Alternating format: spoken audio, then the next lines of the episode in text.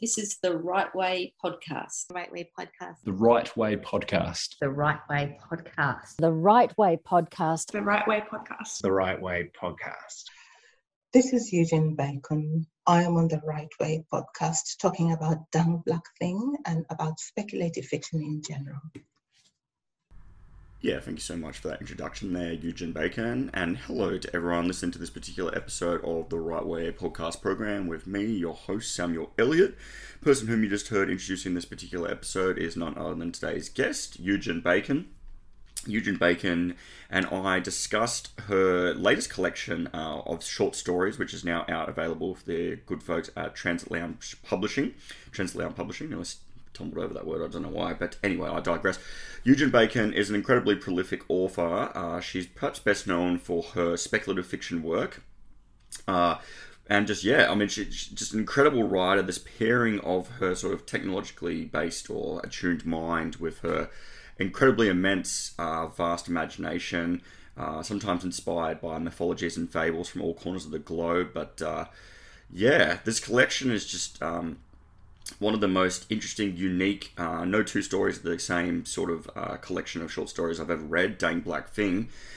So, yeah, please everyone give a big digital round of applause to Eugen Bacon discussing with me her latest collection of short stories available now with the good folks at Transit Lounge Publishing, Danged Black Thing. Eugen Bacon, thank you so much for joining me on the Right Way podcast program. How are you going this this morning, I should say? Oh, really good. I've just been dashing around. I think my life tends to be really busy because I'm juggling so many things in between. Mm. But I think maybe that's how I stay focused. And particularly with the lockdown in Melbourne, it just makes it really difficult. I think over the last couple of weeks, I've struggled a little bit, even as a writer. Yeah, it's not easy. So you're you're based in Melbourne, are you? You're in you're in Melbourne at the moment. I am. I'm based in Melbourne, and it's it, it can be really difficult because I am a migrant, mm. and as a migrant, I don't really have a big family support. Mm. So I have a son who sometimes lives with me, but he's moved to stay with his father, which makes the lockdown even more lonely sometimes. Yeah. Oh, you just what's what, what what do you have friends and family that you well not family, but do you have friends that you can see, or you strike me as someone that probably has a lot of friends. I, I am a bit of both. Like I am quite an introvert. I love my space. I hmm. love mm. um, my alone time, and I think most writers tend to be a little bit of introverts because that's your space, and you fall in love with your characters and you connect with them even more than you do with people. But I'm also a people person because I love talking to people, and so I love going to events, and especially when I'm passionate about something. Mm. If I've written something or somebody asks me a question that really stirs me, and I'm dying to tell about it, then I really come out of my shell. And I also teach, which means you have to have that public persona. But at the end of it, I want to come back home and just recharge, unwind, have my alone time. But I do have friends. Uh, lockdown just makes it difficult because my friends it, uh, don't live within the five kilometer radius. Mm. And also, that's um, it's longer now, but it's still really difficult to get somebody to come from 15 kilometers to have a walk with you around the town or for me to go to where they are yeah, mm. but I talk mm. to my family. We have WhatsApp, and um, it's really good that way. And every now and then we talk on phone, and it, it makes a difference. And then when I get really lonely, I, I look for an excuse to go and see my son at his father's. So it's about um, he lives in Melbourne, which is a bit of a way off, but then seeing him is always good. Yeah. Okay, well that's that's good. I'm glad that you've got like several different sort of ways in which you can connect with people when especially when you get lonely and i mean like lockdown has definitely kind of like intensified i feel loneliness as well. I mean like i live with my girlfriend but it's it's mm-hmm. certainly i could feel that it definitely prolonged sort of isolation is is not good. I think humans are kind of just generally innately sociable and sort sort of need some sort of human contact that's right. And, and it affects people in different ways because mm. sometimes I get very prolific. Mm. I can draw from my emotions and what I'm feeling or just wherever I am at to build that into a story. And because it's so intense and I'm so focused into it, it can be quite a powerful story. But sometimes, like in the past couple of weeks, I've just been really flat and there's nothing at all. And I can't write a story for story's sake because I'm a very immersive writer. I have to feel the story. I have to connect with the characters. So when it's not happening, I just let it go and I just read maybe my favorite writers and watch films and you know TV things that really charge me creatively. I mean, it's just such a a common um, issue I'm finding with uh, with writers. Um, and I mean, obviously, you're incredibly prolific with with your body of work and what you produce. Um, but so many people I speak to um, have have been finding it increasingly difficult to write during the lockdown. Like it's it's it's like that uh, that gland or that thing that that amorphous sort of imagination that that you connect with, and you know, kind of. Uh, capitalize on whatever it is that you're seeing in your mind's eye is some, somewhat dried up or it's just not there at the moment it's just it's just the kind of reduced or weird circumstances i guess that we're finding ourselves living in for yeah, you just make do with what is there. I think Mm. it's almost like um, live each day as it comes because you don't know what tomorrow will hold.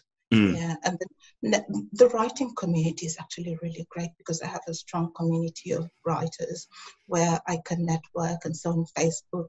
Twitter, maybe not so much because Twitter can be a bit brutal. I Mm. tend to only go there if I really need to go there. But on Facebook, it's friendlier, it's more personable. It- It's people that I probably know, people I've met in events. Very few of them I'm connected that I haven't actually interacted with in, in any way. Yeah, for sure. Because I mean, you've you've been to the um, SpecFic. You've been a keynote speaker at the Speculative Fiction Festival that happens at Writing New South Wales. I swear I've seen your name there before. Yeah, yeah, Yeah. And I'm looking forward to the Australian Short Story Festival, which is happening in Adelaide. And so my heart is just here. I'm waiting for what announcement comes. I've booked my flight. I haven't booked my accommodation, but uh, I'm in the program. And I'm, in a, I'm meant to be in a panel with Susan Midalia. And that is just, I, I can't wait to meet her. It's, uh, I, I think I'm a bit awestruck. I, I hope I'll be able to um, engage with her. Yeah. I'm sure you will be able to, and I'm sure that she's just as similarly feeling awestruck as well. When's that? what, whenabouts is that? It's from the 5th to the 7th or the 8th, I think it is. And Oh. I'm also meant to have a, of November. Oh, November. Right, right, right, right. right. And I'm also meant to have a book launch on the Sunday. So I think it's Sunday, the 7th of November. I As in Don't is, thing. yes, yes, yeah, yeah, yeah. Yes, yes. I'm so excited about this book. It's the publisher is amazing. Barry Scott? Publishing. Barry Scott. I love Barry. I love him. I've been trying for ages to tap into Barry just to get him to look at one of my manuscripts. Mm, And he, he almost took a couple of my previous books. mm. And um, he's always been very generous, like in his silences and in his rejections. And in some of them, he thought about something too long, and then another publisher took it. So when I sent him Danged Black Thing and he responded with a with a contract, I, I, I I couldn't believe it. It. It's one of the most magical things that's ever happened to me. And, and I'm still in in shock and, and disbelief because Oh, working with Barry, he's so professional. He's just Mm. ah, he's a dream. Yeah. Absolutely. Tell me, tell me, let's let's let's talk about Danged Black thing because I want to know. I've got a lot of questions in relation to it, and what I want to first know is how the collection kind of came to be. Was it did it did it start from the titular, obviously the Black thing, the titular uh, story um, of um, the uh, story of Champ McPherson and Embu? Like, is that how it started? And then from there, the rest of the collection kind of came to be. Tell me a little bit about the process, Eugen, of how you went about doing that. Yeah, maybe to explain that, it, it would help if I put it in perspective in terms of who I, who I am. Sure, Like, uh, absolutely, yes, As please. an African Australian, I think for a while I've really struggled with identity, uh, especially when I wrote my characters. I didn't know what characters to write. And I think in the past I wrote white characters because Mhm. I thought I was writing characters for white publishers and white editors and white readers. And so I didn't really see myself in my writing. And it's only, it took a while for me to be comfortable with myself, to accept myself as an other, to accept myself as a sum of many. I am many things. I, I am a scholar, I am an artist, I am a mother, I am a writer, I am a reader, I am an editor. I'm also black, I'm, I'm African, but I'm also Australian. And home is where your family is, and my family is here because I have my son in Melbourne, but I also have my family in Africa, in Tanzania. And so it took me a while to be comfortable. I, I don't have to try to be an African or try to be an Australian. I am both, and that is okay so accepting that was almost like coming out. It just uh, it, it, it, feels very comfortable when i introduce myself and i say that i'm african australian. And so i started exploring because my, my writing tends to be quite exploratory. Mm. i write as a curiosity. My writing is almost like it starts with a question or it starts with an urgency or a, or, or a need. And so I really wanted to write about Black people. I wanted to write Black people stories, to hero Black people.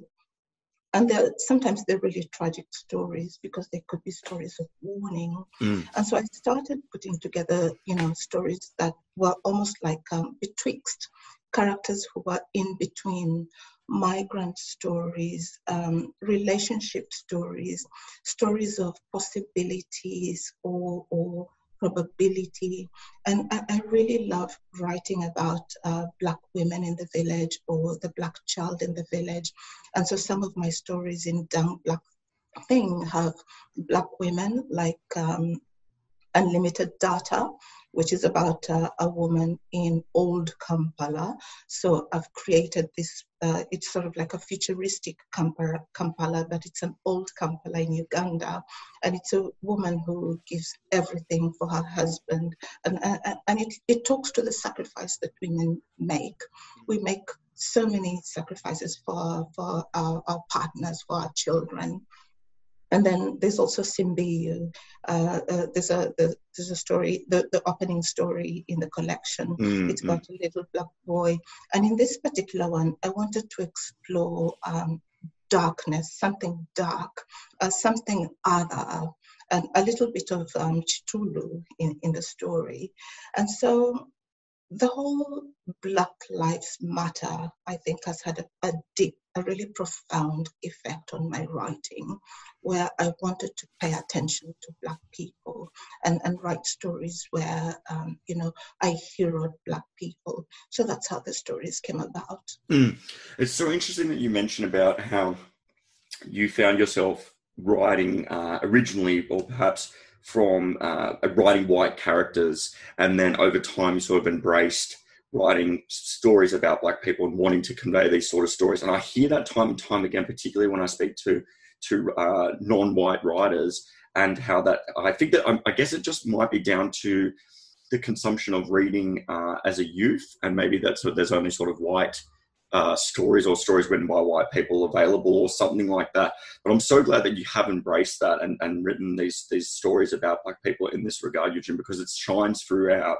And it's interesting that you mentioned about this sort of urgency and the way in which you go about creating a story as an urgency or a question. And I wondered then how, because you mentioned Simbuya and the Nameless and how that's the opening story. And the thing I liked, and it's, you did it a couple of times throughout with the, without the sort of disparate stories, array of stories that you see there, but it's written in second person. And it's something that I don't actually encounter all that much. And it fascinates me as to how you then, so you've started with the question and you've visualized it, how then do you know what sort of kind of conventional narrative form that you're going to take when you're writing a story? What's what's what where, what part of the process is that, and why is that significant? I, it's a really good question because I never really quite know what voice my mm. characters or the narrator is going to take, and particularly because the stories are very, very immersive. I have to put myself into the story, I have to put myself into the character and to really feel them. And one thing I noticed is that I don't have very many first person stories, mm. and I'm not sure why. I remember recently I tried to write a story in first person, and maybe it just wasn't working. Mm. And when I put it into a second person as a you narrative, somehow it, it, felt very natural and the story told itself. And uh, I've realized that I do have a lot of uh, you narratives, the you stories, where you it's almost like you're addressing a reader. And, and somehow that seems to work for me very, very much. And I'm not quite sure I think stories differ. Some of them just come naturally in third person, and sometimes I have to experiment first. Uh, try it first in third person, and if it's not working, I've actually had done that previously. I wrote a, a, story completely in third person, and then I wanted to make it more. It it it, it nudged me. I, I just wanted it to be different in some way, and so I transformed it and I made it a you narrative in second person, and suddenly it spoke stronger to me. So it's really about how the story speaks to me. I think primarily first I write for myself because the writing is that curiosity. There's something that's urging me to to write. It's a question, and you know, it, it comes out in the story in whichever form. That's so interesting. It's interesting that you that you sometimes find that you play with different sort of conventions and narrative styles before you get the the correct one. And I did like the use of the second second person because sometimes I feel uh, not within your writing or your stories, but sometimes it just feels like it doesn't particularly work. But with yours, it always kind of it was this sort of innate intimacy and like you said you mentioned it with you've been describing to the reader. And it's just such a way in which a unique unique way in which to engage with a reader particularly with your own sort of uh, urging stories or as you said you were urged along with the the stories and how they were told. One thing i noticed for, oh sorry you go. It is a little bit of a risk because not many people, or not many editors or publishers or readers, might be very comfortable with a second person story. Mm. And so, uh, and not many people can do it well. But for some reason, it just feels very comfortable to me, and, and the stories just come out really comfortably, comfortably when I write them in that in, in that second person. Well, I'm glad that you have. I'm glad that you have each time. What something that I really like about your writing, Eugene, and I think it's I think it's to do with the fact that like uh, I think you're a computer scientist by profession. I think that's your that you're and this. Oh, sorry, you go. Yeah, so I do have a background in computer science. Right. I started in IT and worked for quite a while in IT, but then somewhere down along the line, uh, I had an opportunity to move into communications. Mm. And so communications almost seemed like the closest fit to my writing. But I tend to work in, in projects that are really technical and I can work with technical people, uh, you know, like in whether it's in banking or IT itself in, in telematics. At the moment, I'm in telematics industry. And so I, am able to relate with technical people that way. And I think it's because of that technical background.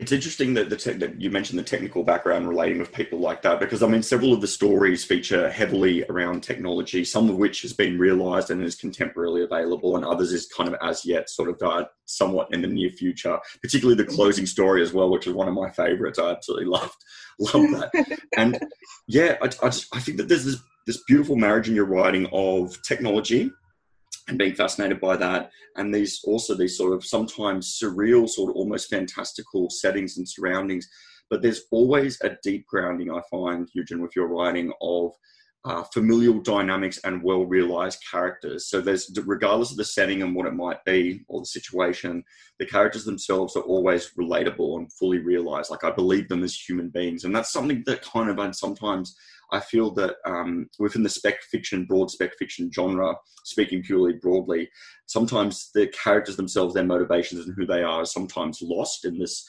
kind of high concept sort of execution of trying to tell this story. How is it that you have these characters that are just so grounded and realized? What do you think that? What do you attribute that to? Is it because you yourself are family driven and you you know you love family and that that's something that always intrigues you? How do you go about blending these two kind of disparate components? Yeah, I think character and characterization is very important to me mm. in my stories. And when I look back, even if it's a te- a technology story, whether or, or, even if I'm writing something that's purely fantasy or science fiction or horror, the dominant motif in that story is a person's relationship to someone, to someplace, to something, even if it's an entity as it is in the, the stories in the you mm. and the nameless. And I, I like to explore that sentience, what it means to to to be, to belong, you know, to become. And I think because I am an immersive writer where I really have to put myself into the character, that helps to bring out the believability of the character because I can almost see them, I can smell them, I can feel them. Uh, I am me, Mm. uh, and and that helps. And I also do a lot of research in most of the stories. It doesn't matter whether it's a short story or whether I'm writing a novella or a novel. The research as- aspect is really, really important. And I think part of it helps uh, with um, having done a PhD, it helps you to know how to research extensively and to understand that having researched it all, it's it's really for you to have that knowledge. It's not for you to dump it into a story, because having that background knowledge in your head then helps you to understand what are the motivations of the character, because you understand them so intimately and you understand their events, and then you you can weave that into a story, and still keep the story focused around the character.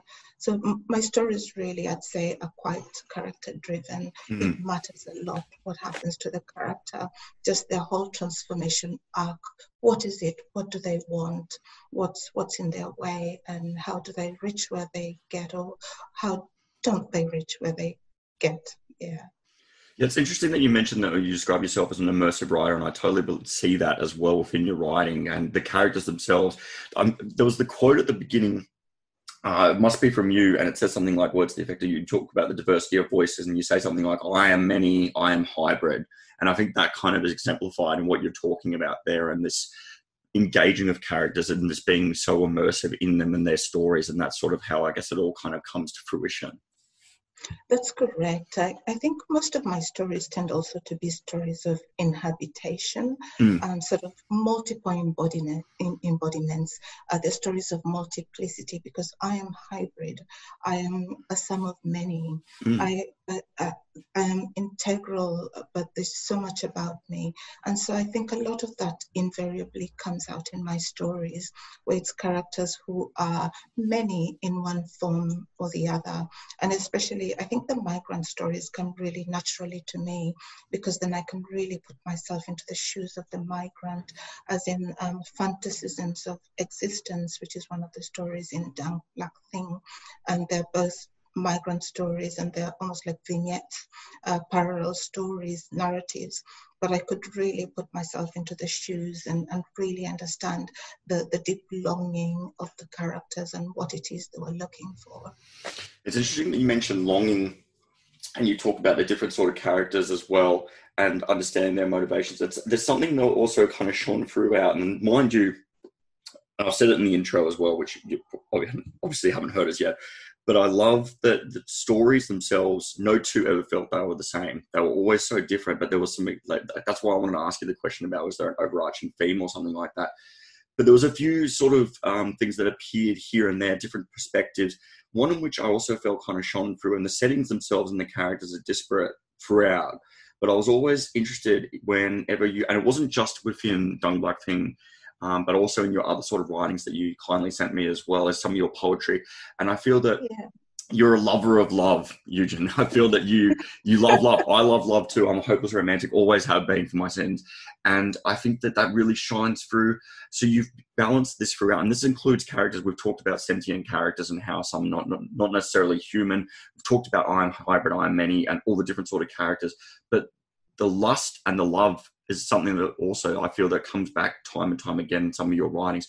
Talk to me about that because it's actually I find uh, love and lust are two of the kind of hardest components of the human condition to kind of earnestly describe and sort of engage with a reader. But you've done it, and I would love to know because it shines throughout your writing. Tell me about it, being a lover of love.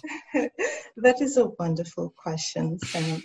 So I, I- think going back to what I said about my stories tend to be relationship stories, a relationship of someone with something, with someplace, with uh, you know an entity, an event, and love comes. It, it goes back to my passion. I'm a very passionate person. I, think I get really intense and very focused, and I've actually fallen in love with lots of my characters that you know I see them as my dream. Oh, that that is exactly who I'd, I'd fall in love with. And so perhaps it comes down to the longing that the way I create the characters, they sort of embody some of that longing in me. And it, it's not. Um, it's not, how can I say it? It, it, it? It's quite mixed. It, it's very diverse. It comes to the engaging with difference, where, for example, I've had stories where characters are quite asexual. In uh, I was editing a manuscript that's um, uh, of Mage of Fools, which is a novel coming out in in March next year and one of the characters just cannot stand people they cannot stand like they up because of their upbringing um, things like sex or love are totally not within their domain and they feel an abhorrence to it. But i also within the same story i have um, you know uh, lesbian relationships. I have um, you know intra-sexual relationships. And it's really just it, it's part of that exploration and part of that curiosity. Mm. and because i get so immersed in the story i can feel the love and i can feel the longing. And i can you know i, I let the characters take me where they want to go. Yeah. I could definitely when you say i feel the love i think that shines through the writing itself. Like you can tell when a writer is and i guess it's kind of you're imbuing the words with such a strong emotion and you can feel it when a writer feels it. And when a writer doesn't you can, you, are not feeling it either. So it's just another form of how you've engaged i guess with all your sort of writings and it just kind of shines through like that.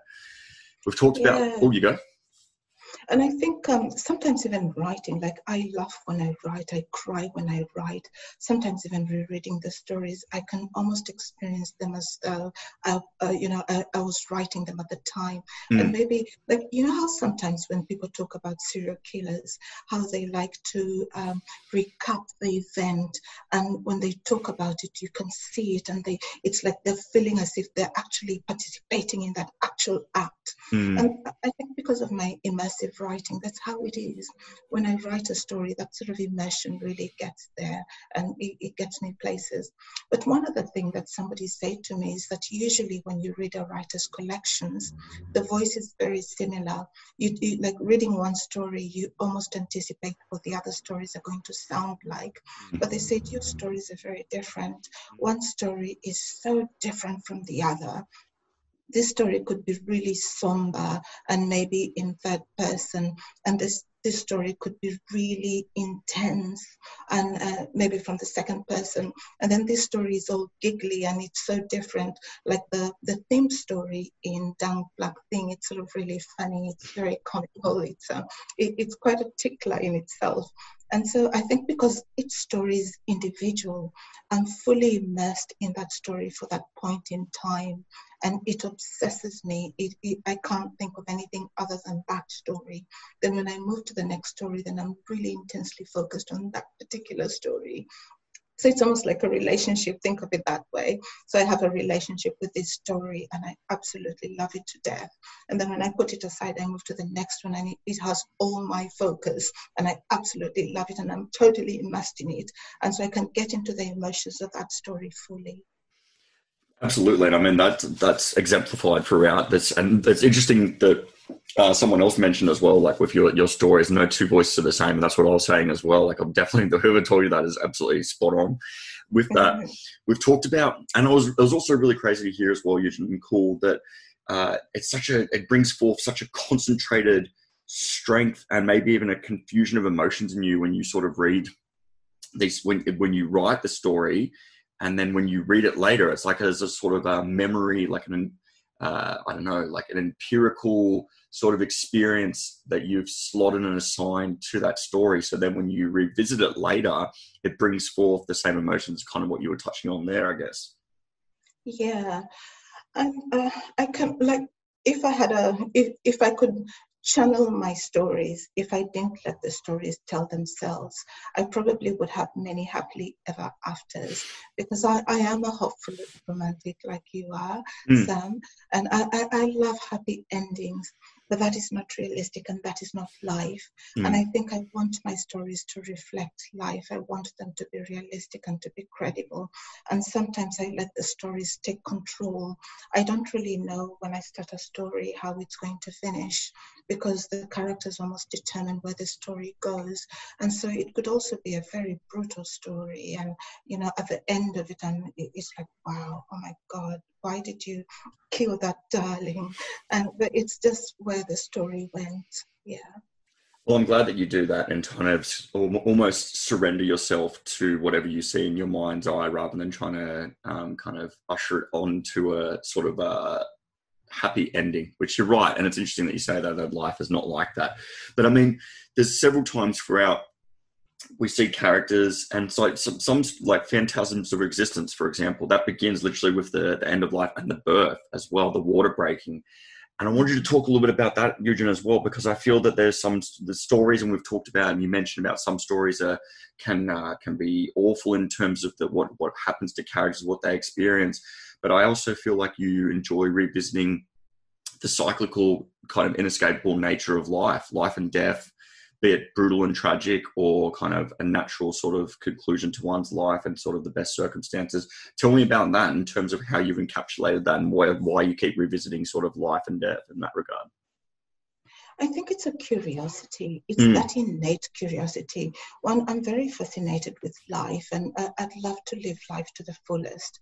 And I think part of that curiosity comes in my stories where I'm always looking, I'm always searching for something. And then I'm also really curious about, you know, after life, what comes after death, or what does death mean? But it also comes back to I've experienced a lot of death in my family and in my life, and I've lost loved ones. And so death becomes almost like a natural theme in my writing. And sometimes uh, we, we steal a lot from our lives as writers.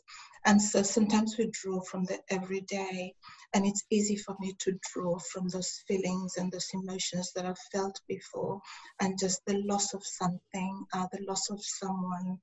One of my um, sisters uh, died of AIDS, and I remember the very first thing that I did soon as I heard about her death was I, I wanted to write.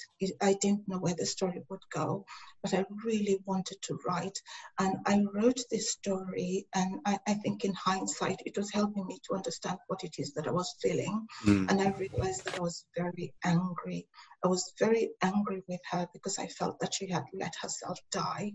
Because there's so much stigma associated with AIDS, and so um, she was loath to take the medications that she, she, that would have saved her.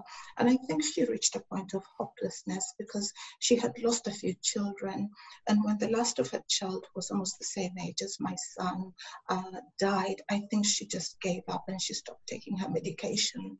And so I was really, really angry and in this particular story, um, it, it is a migrant. And I think I put myself into that character because in answering the questions that the character was experiencing, I was answering my own questions.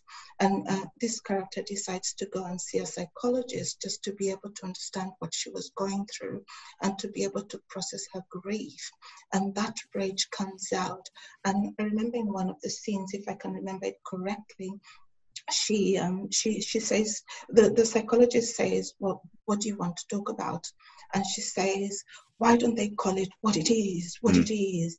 And he says why don't they call what? And she's like what it is why don't they call it what it is? It's not malaria it's not tuberculosis it's aids it's aids. And so she really feels it and and that was part of my rage and, and mm. that emotion putting myself into that story, I think it was very cathartic. I felt a healing. And even today, when I read that story, and it is also in Down to Black Theme, mm, mm, mm. Uh, Still She Visits. That's the story. And um, it, it, it helped me process my grief because then through the protagonist's eyes, I could feel that emotion and just be able to understand what it was that I was going through. Well, I'm glad that you were able to to process it. And it was mentioned you, mentioned a couple of times there, Eugen, that you're processing and trying to figure out because there's so many questions that naturally arise from that, particularly of such a tragic loss as your sister like that. I mean, and to, to be able to do so in what I would consider a productive method, which is to, is to channel it into a form of writing, because even then, just by virtue of the process itself and asking these sort of questions, it's innately tough and raw because you're digging into a wound to try and uh, not exactly heal straight away, but to try and understand it so that at some stage, I guess, healing might take place. That's correct. And in another story, which is in the other collection, uh, The Road to Woop Woop, Mm. it's called Swimming with Daddy. Mm. So my father passed away years ago, but I've always felt very connected with him. And this particular story was dedicated to him because it was almost like I really wanted to connect with him. I really wanted to get in touch with him, to really experience those emotions and what it would have felt like. And so bringing him back in the form of a story and building that connection with my father in swimming with daddy was also quite cathartic. And um, yeah, that's that. Those themes come back into my stories in different ways. what a beautiful and wondrous thing it is to to kind of um, I guess without getting kind of kind of too big concept there, it's- sort of like extending yourself out to the cosmos and hearing from them because you're you're capturing from your mind's eye and you're converting it into the medium of writing, and that in itself is helping you. No one else is. It's literally entirely yourself and internally uh, processing something or gaining new insight, even though there's something that's happened and you, it's, it's entirely on you. It's your entire own process, this writing form, particularly when it's something as deeply personal uh, as as the loss of a loved one. It's just it's just fascinating, particularly within your own example and how you've processed that. That's right. And I think that's one of the reasons why I love speculative fiction, Mm. because speculative fiction gives you a safe space to explore and you can go anywhere with it because it's speculative Mm. and you can go as far as your imagination takes you. And so I, I find it really easy to explore different themes and to explore different characters within speculative fiction and especially when I'm writing about, um, you know, black characters or writing stories that are so intimate to me, you know, people that I've lost, people that I've loved, events that perhaps shook me. Uh, I've, I've, I've had a lot of, um, you know, when we had the U.S. presidential election, I have poetry and, and stories where you, you know, I interrogate leaders. What is it that makes a good leader? What is it that makes a bad leader? So my my, my stories answers answer questions and my curiosities in that way. It's just the best best sort of form, I guess, of trying to understand a kind of impossible world or ask impossible questions. It's just to to think out loud, albeit through the medium of writing, and then kind of gaining new insight. I'm so glad that you do that, and I'm so glad that that you're not shy about kind of imbuing your sort of stories or basing them in some in some way or allowing it to be shaped around sort of like your own sort of losses that have happened in your life there, Eugen. Because because some writers just do not do that because it's just it just can be so traumatic and confronting, even though it's obviously fertile ground to to make these sort of stories that can then immediately engage a reader. But um, I, yeah, I just know some writers that just do not do it just purely because it can be just too trauma, traumatic for them to do it. Mm, it, it can be, and maybe that's why I'm just thinking to what I said about writing in first person, Mm. because first person is very, very intimate and it, it can enhance the trauma. And so sometimes, perhaps writing in second person or in third person, it's almost like you're removing yourself a little bit from the Mm, situation and you can still write about it in a safe way. And I think part of being a writer is that I'm very open. I can write about anything, I can talk about anything. You can ask me anything about sexuality, you can ask me anything about death. You can ask any ask me anything that I'm curious about and I'll continue to be curious about. I say I'll, I'll try anything once or, or twice. So it, it's that curiosity. I'm always curious about things and you know eh, I'll, I'll always explore different things. It's the best way to live life, isn't it? To be curious and try everything at least once. I'm totally with you on that. So we talked about that you've you've drawn inspiration from real life uh, as well as asking questions. Uh, that's kind of how your process begins of posing questions. I'm fascinated by, and there's a couple of examples, like a pod of mermaids. I found was it was influenced. To me, uh, it felt like it was a beautiful fusion of almost like Nordic sort of mythology fused with perhaps some African fables. And I wanted you to talk a little bit about that as well, Eugen, because you've talked about real life and how that influences you. But I feel sometimes as well you might be influenced by kind of traditional stories or fables, not just from one particular region in the world, but across lots, which would probably suggest to me as well that you're a voracious reader and consumer of all sorts of fables and mythologies. Tell me a little bit about that if I was on the money of that stuff.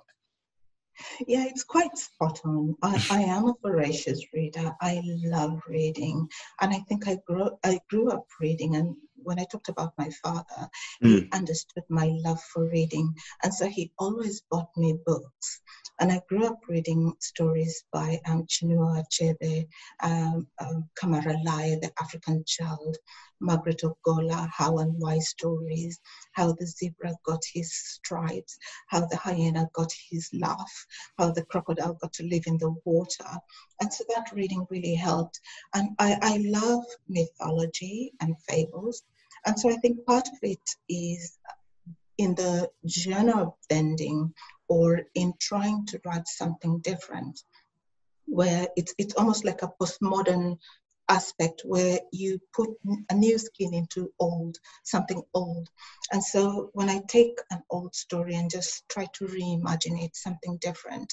And so in A Pod of Mermaids, I took part of Norse uh, mythology Mm. and it, it was exploring what happens uh, when Loki gets really cunning and, and what happens to Loki's wife and what does she do, what sort of longings arise as a result of Loki's cunning. And so that's the exploration in that story. And I've written stories where I, I drew from fairy tales and I adapted them and, and introduced black characters. Just write a different kind of story with a different char- type of character and with a different kind of ending. Uh, Mm. What if? That questioning. Yeah. yeah again it's it's even with fables mythology it's all presenting i find a question it's that there's like a question at its core or a theme that's explored and it kind of also touches on what you were saying about how like your writing process much of it is, is stems from a question and there's a sense of urgency as well sort of imbued within that. And fables can do that mythologies can do that from all across the world. I'm so i, I so love hearing that your dad encouraged your like nourished your your voracious reading habit as a child and all the sort of stories in which you read. That's so awesome to hear as well. And i think that there's imagery that shines throughout which is you know also kind of you see in fables and mythologies and throughout your work um, and there's different sort of characters and again they're so disparate they're so different but there's so many different sort of elements that or sort of like imagery that fascinates them. And I found one that kind of shone through several times throughout this throughout the collection, Danged Black thing, is this appreciation for the sky and the moon and the changing faces as well. And I mean, like I feel like that's also just you with your curiosity that you've kind of touched on there. And I mean, then it expands into the cosmos, and then obviously within one of the the stories was uh, was a visit in Whitechapel with the the extraterrestrials and the aliens and all of this. And this again to me is like you're you're posing these questions and you're extending not just beyond your roots and your upbringing and your family life and your life and questions that you might ask in contemporary society, but also to beyond the world. That's how much you're expanding out there. And I guess that's kind of part and parcel of spec fiction. So tell me a little bit about that as well, Eugen, because it sounds like you're interested in the cosmos and that kind of uh, there's life out there. Yes, I, I know that I, I, I love water. Mm. I love the moon. I love night. I love the stars. And also because I'm a very sensual writer, Mm. it matters to me what I see, what I touch, what I smell, what I taste. And so when I'm, I'm, I'm writing a character or I'm writing a place, I'm really curious to know what it looks like. Uh, how does it feel like? What's the texture of it? Uh, especially when I write a, a relationship story, what does the lover feel like? What does he smell like? Uh, when he kisses you, how does it feel exactly? Um, you know, that sort of thing and so that comes out in the writing. I think that's that's how it comes out. But when um, the story that you mentioned, a visit in Whitechapel, Hmm. it came about as an invitation to an anthology, and the particular anthology is called London Centric by Newcon Press. And what they wanted to write was a futuristic London, and because I lived in London for quite a while, I wondered what would a futuristic London look like. And because I, I have a deep affection for children, I wanted to see this story from the eyes of children. Mm. And then it came down to the exploration where the voice again is very different. It's a we story where you have two characters that speak as one in one voice.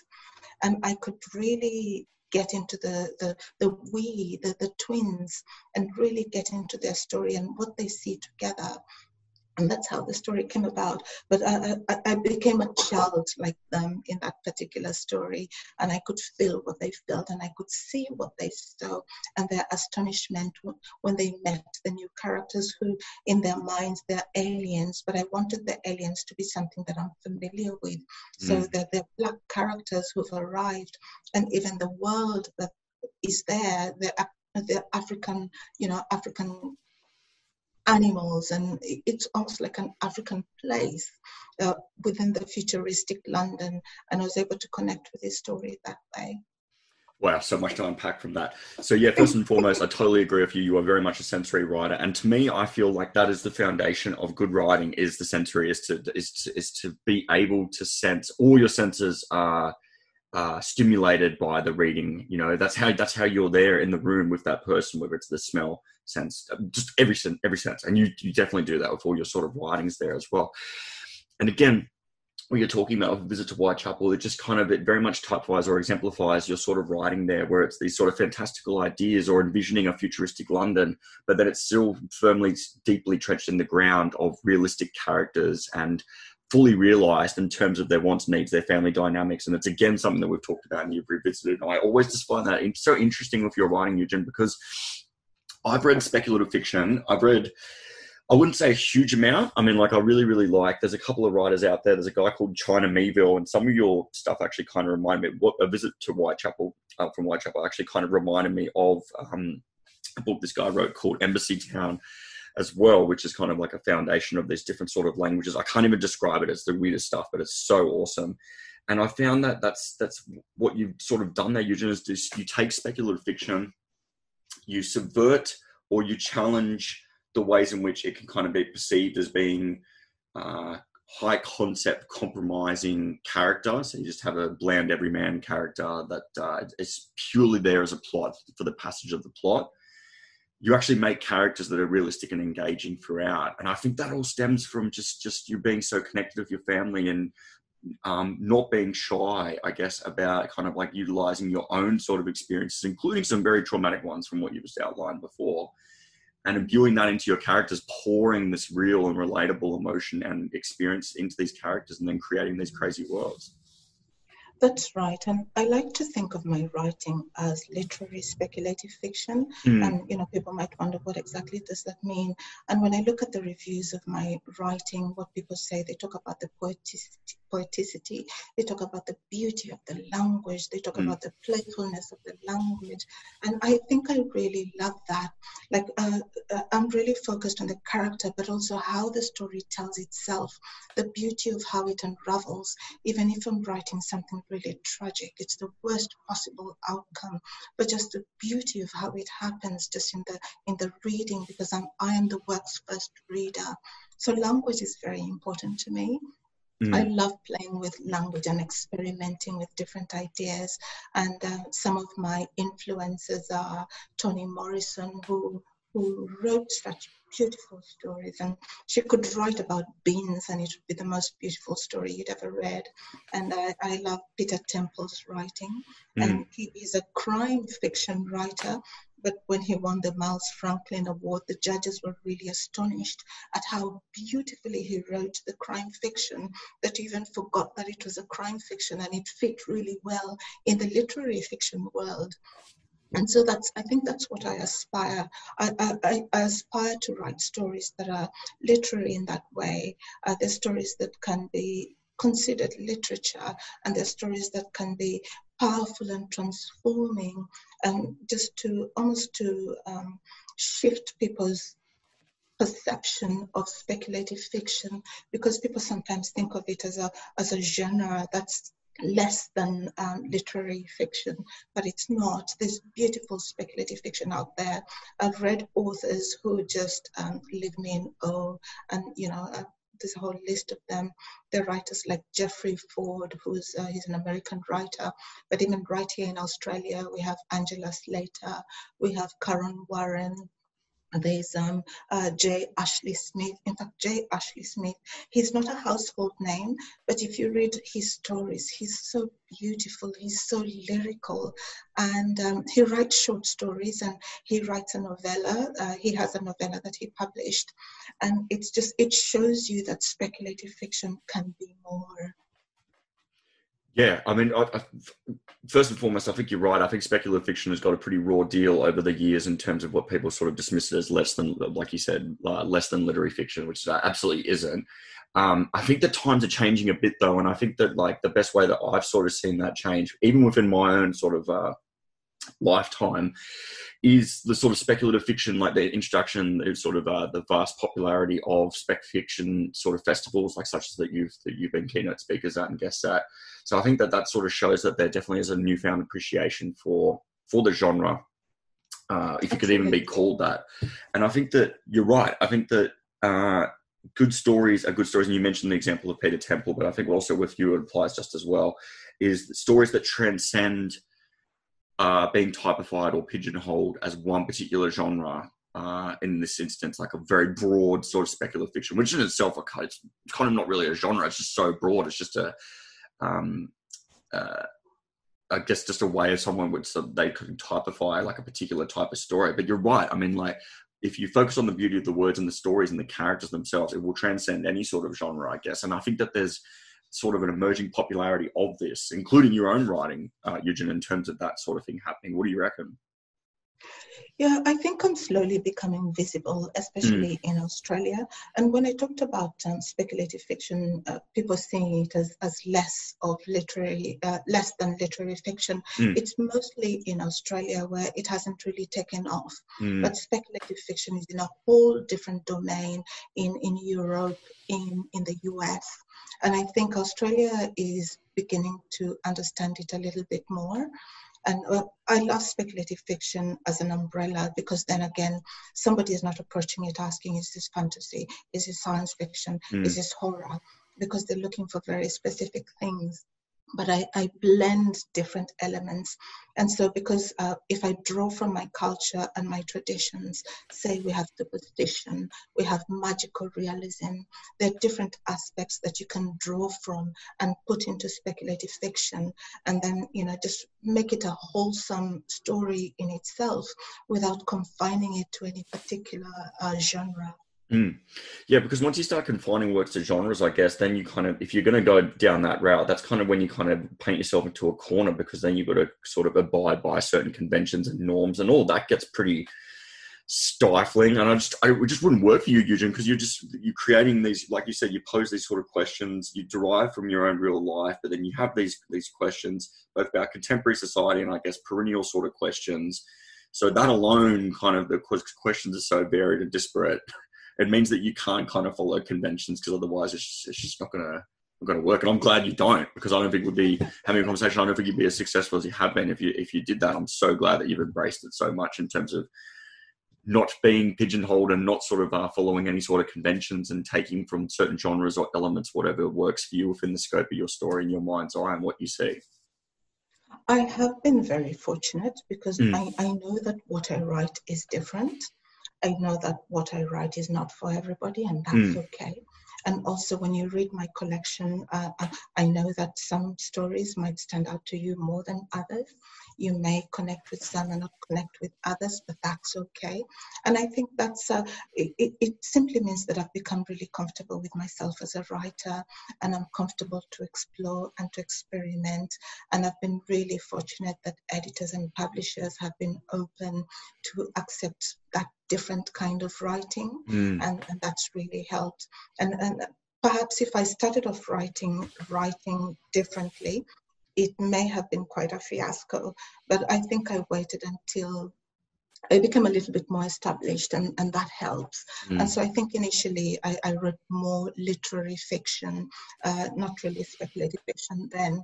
But I, as I began to understand myself more and to be comfortable as a writer and feel that I'm, I'm, I'm in, a, in, a, in a good space as a writer, I could explore a little bit more and write those different stories and take all those risks that I've taken with my stories. Good. I'm so glad. I'm seriously so glad that you have done that, and that's the path that you've chosen.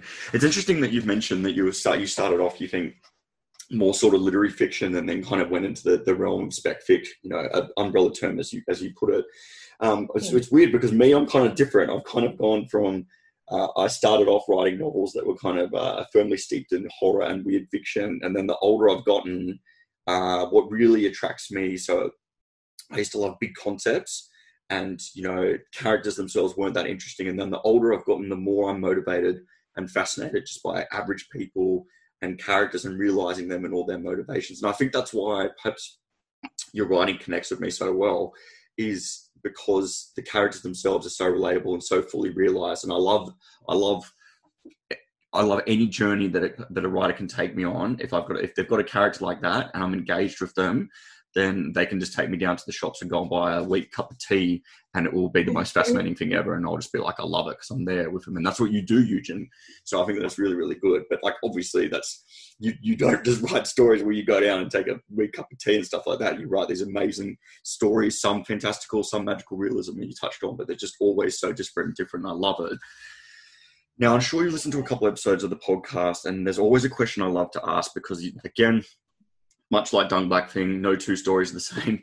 So I want to know if there was a period in your life or if there was one moment where you considered giving up on writing, like it almost became seemingly too much or it just wasn't working and you felt that you were at a crossroads, as it were, and then you prevailed, you decided to keep going and then, then came to the point where obviously we're talking, you've got another book in the works. So tell me, Eugen, Okay. has there been one particular standout moment or was there a period or you haven't really encountered something like that within your career of writing?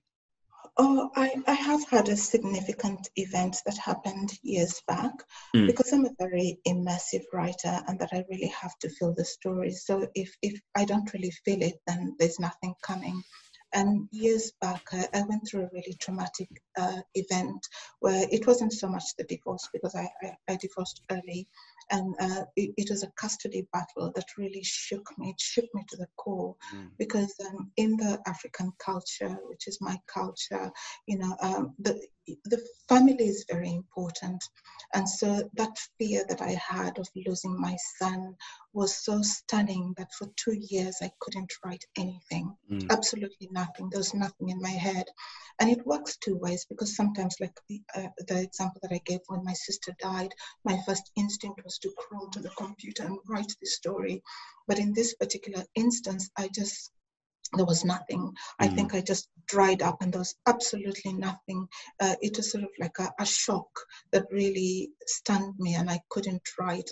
And for two years, there was nothing at all. And then one day, just suddenly an idea came. And after those two years, I wrote a story. And I remember crying when I wrote this story because I, I never thought I'd ever write again.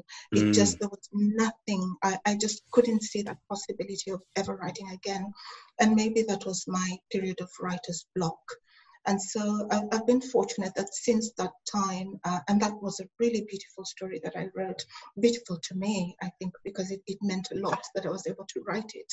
Yeah. But since then, I've never really experienced such an intense writer's block that I couldn't write anything.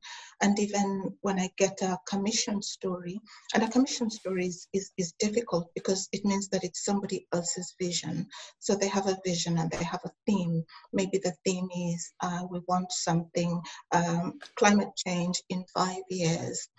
Write a story about this and we'll see if it fits into the anthology. But I have to fill the story. Mm. And so in, in commission stories, uh, sometimes I let them sit for a while uh, while I'm walking around the town or I'm soaking in a bath. Suddenly the story begins to form in itself and it begins to make sense and get stronger. And, you know, like the past three weeks have been a little bit dry. I haven't really been filling a story, but now I'm dying to get off this bloody podcast so I can write the story that's right ticking. It's in my head. I just, I, it- it's stirring, it's nudging. I want to write it. And so I, I've learned to be patient with myself. When something is not happening, when the mind is quiet, it's all right. I just give it time and I absorb nature. They say that look at the greens and the blues, that's the sky. I look at the sky and I look at the moon and I have a walk around the botanical gardens and I look at the flowers and I listen to the birds and I look at the babies and I look at the parents and how they interact with their children and I look at the lovers and how they are. And I know this ones are not having a good time or this one's are in a really good place. And then suddenly the story just comes. Mm. And so, uh, and sometimes it could begin as, as poetry. I could write just five lines of poetry and then slowly maybe write another five lines of poetry. And then suddenly out of that poetry, I can see a story coming and, and shaping. And so, yeah. That's the best um, attitude and, and sort is. of process. Sorry, you're to say. No, and, and, that helps me. It helps me. I know that when I get a dry period, just somehow, because I, I, I got through that really bad part of the two years when I couldn't write. I know now that, and, and I really hope, you know, touch wood, that nothing would be so traumatic that I wouldn't be able to write. Well, I'm so glad that, I mean, you look back at it now, and I think I think a lot of the time, every single writer, certainly within my own journey as well, there's been a period of just um, no productivity at the time. Uh, I guess you kind of look at it because my writers sort of measure and denote their success or their sort of output by the amount that they're sort of churning out or generating stories. And then thereby, if you're not uh, writing, then that's kind of considered like not a good period. But I think that many of them are sort of formative and, and kind of essential in getting it. It's just a, it's just a certain chapter in your life. And I guess you, you look back, such as what you've done, which is where you prevailed, you know, two years later uh, started writing then wrote, uh, as, as you said, they're a very beautiful story. I think that that's just sort of a natural part of the process and everyone sort of goes through it. I think it's just as long, you know, take as long as you want, as long as you come back to it and revisit it eventually. And the way in which you describe then, like your process of, uh, not so much if you've got writer's block, but if you have like a commission piece or something that you need to kind of figure out, uh, just going and appreciating like me or like like you, Eugen, I, I appreciate just the splendor of of life and just enjoying skies, just you know, particularly particularly the afternoon sky. I live in a apartment that gets quite a good quite a good shot, you know, and these pinks and these you know all these crazy colors like indigo and ochre and all those sort of stuff there's just just amber that's just um, you know amazing and exquisite. And when you look at that how can you not feel inspired? Or like what you said where you go for a walk around botanical gardens and you people watch and stuff like that it's impossible not to seemingly get inspired. It seems like fate or cosmos or whatever your sort of faith is is kind of tapping you on the shoulder and pointing to you at, at a potential scene in which you could write and then it just all sort of expands from there i guess that's right. And, and sometimes it's also just about decluttering your mind. Mm. So there, there, are times when I'm so busy and I'm juggling so many things and I feel there's absolutely no story in my head at this moment. But when I take time for myself and just give yourself that space and a story comes, yeah. Lovely. That's so lovely. Well, Eugen, what I want to end with then is a question that I always like to ask as well, which is what advice would you give? And I'd like it to, if what advice would you give, particularly for speculative fiction writers or people aspiring to write speculative fiction, because it's uh, it's something that I think is burgeoning, and a lot of people who otherwise might not have um, written stories in the past because their mind is attuned like your own they want to write speculative fiction but didn't think there was a market for it in Australia, which is no longer the case. Obviously, it's becoming uh, burgeoning and becoming so popular with people such as yourself that are, you know, kind of paving the way like that. So tell me, what advice would you give to aspiring speculative fiction writers within the podcast? Yeah, I think I'd say first be patient with yourself. Mm. There's always that instinct when you write the first draft of a story, you immediately want to send it out, but maybe that version is not ready yet be patient with the story, put it aside for a couple of days, look at it with new eyes. And uh, like when you write the first draft of your story, if you if it's not interesting enough for you to read it a second time, then don't send it to anybody yeah. else because they won't be able to read it. But so that editing process is very important. But also in speculative fiction, because I am a reader for a few magazines where I help the editors determine which stories to take or which stories uh, to reject. What I see is that some writers really focus on the word count and they want to write this really big story, but at the end of it, in the 10,000 words, you're saying this story could just be 2,000 words. Mm. You didn't need all that many words to tell that story. And so it's to understand what is your core story. And because you're writing a short story, you don't have to fill it with all those many wor- words. And you know, the world building is important, but the characters are also important. So if the reader can't engage with the characters, then you know they lose interest in the story because we as readers we look for ourselves in the stories. We look for convincing characters. And so you could give me the best technology or the best world building in your story. But if i can't connect with it if i can't engage with it then it's all useless. Yeah it's so true.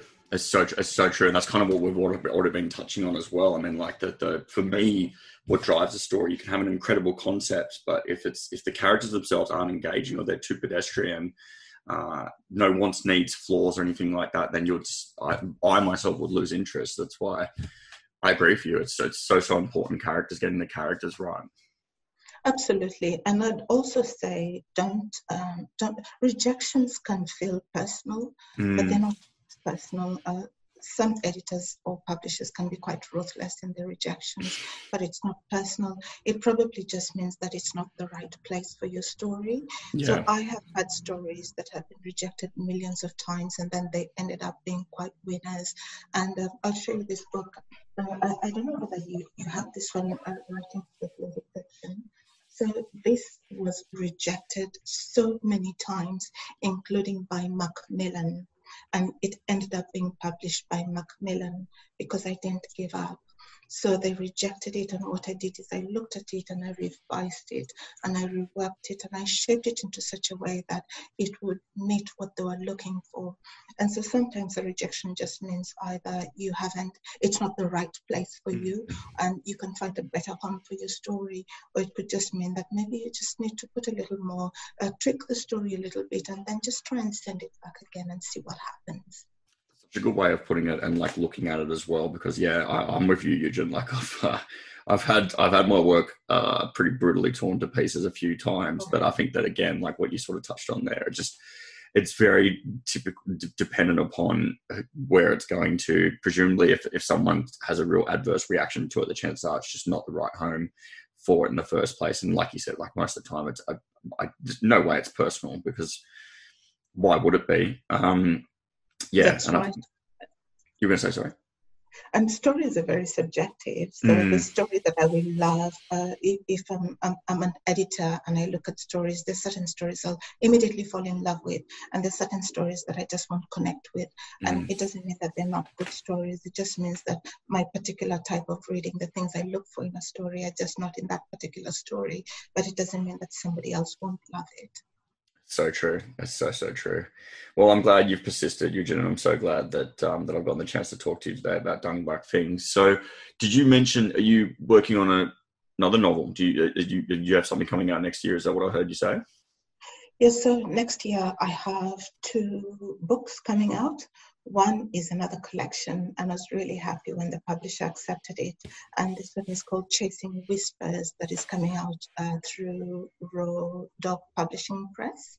And that's speculative fiction, and it also has a lot of Black protagonists, and it's Black people awesome. stories. So it's good. Black speculative fiction.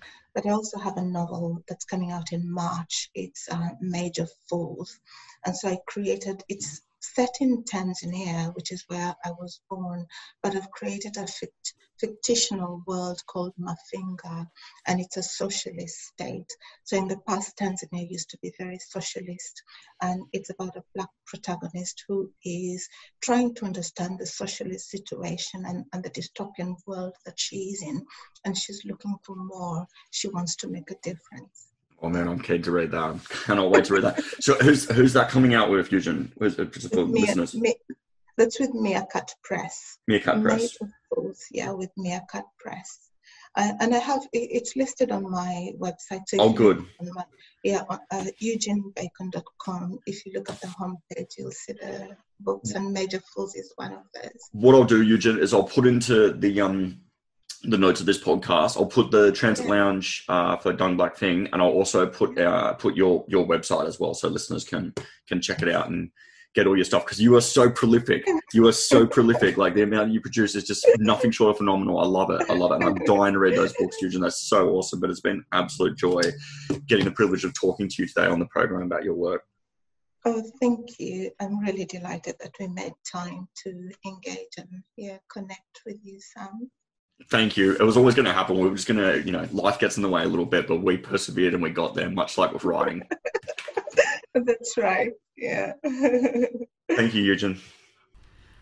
So, everyone, that was Eugen Bacon talking to me about her brilliant collection of short stories, Danged Black Thing, which is now out available with the good folks at Transit Lounge Publishing. God, I must say, I do love Transit Lounge Publishing and all they do. So, yeah, I think it's testament to the great sort of titles that they publish that I got the chance to speak to Eugen and uh, talk about her work and that it was published by Transit Lounge. So yeah, that goes off to to Transit Lounge Publishing and what they're doing. And yeah, again, reiterate, uh, it was an absolute pleasure talking to Eugen Bacon on the show about her collection of short stories, Danged Black Thing. To that end, and as always, I will put into the notes or bio of this episode for Spotify and SoundCloud the link to uh, Transit Lounge Publishing's uh, site, particularly Eugen's book there, so you can get a copy of Danged Black Thing as well as check out all the other really awesome titles that uh, Transit Lounge Publishing are releasing or forthcoming. And Thank you also to you, as always, for listening to this episode of the show, as well as that uh, ever proliferating back catalogue, as I like to call it so so lovingly, so affectionately, that ever proliferating uh, back catalogue. So be sure to go and check out all those other episodes, getting up to nearly a year in the tooth. Uh, I don't know if that's the expression, but yeah, getting up to nearly a year of episodes available for your hearing pleasure. Uh, couple more episodes of the show coming up. Things are also in the pipeline as well. This snowball of momentum, uh, I was supposed to be wrapping up next week with Mike Burge, uh, RE, his debut novel Tank Water, which is still very much going ahead. But I think that more episodes and more guests are coming out as well. Uh, some one in particular I'm very very excited about, but it's kind of still in the in the development stages at the moment, but uh, get excited for that. I certainly am if that uh, if that happens. One of my favorite Australian writers, so I'll keep that uh, under my hat for the time being. But yes, please listen to all the other episodes if you haven't already. Get a copy of da- Danged Black Thing from the good folks at Transit Lounge. If you haven't already, listen to any and all of the previous episodes of the show as well. And if you haven't yet, give a cheeky follow on Spotify if you're listening to this program there. And yeah, please keep listening. I'll keep producing these episodes, talking to these really cool, staggeringly talented writers that I get the immense good fortune and privilege to talk to. And yeah, everyone have a lovely Saturday afternoon. I myself now am skedaddling off to go to a movie. First movie in a cinema that I've been to, you know, in 100 plus whatever it was days of lockdown. My last movie I went to was a horror movie as well, Conjuring 3, The Devil Made Me Do It. And this one I'm seeing today is Candyman. So I'm very much looking forward to that. So I'm going to go and do that. And in the interim, you guys all have a lovely afternoon. Stay safe, get jabbed, and I will be speaking next week to Mike Burge.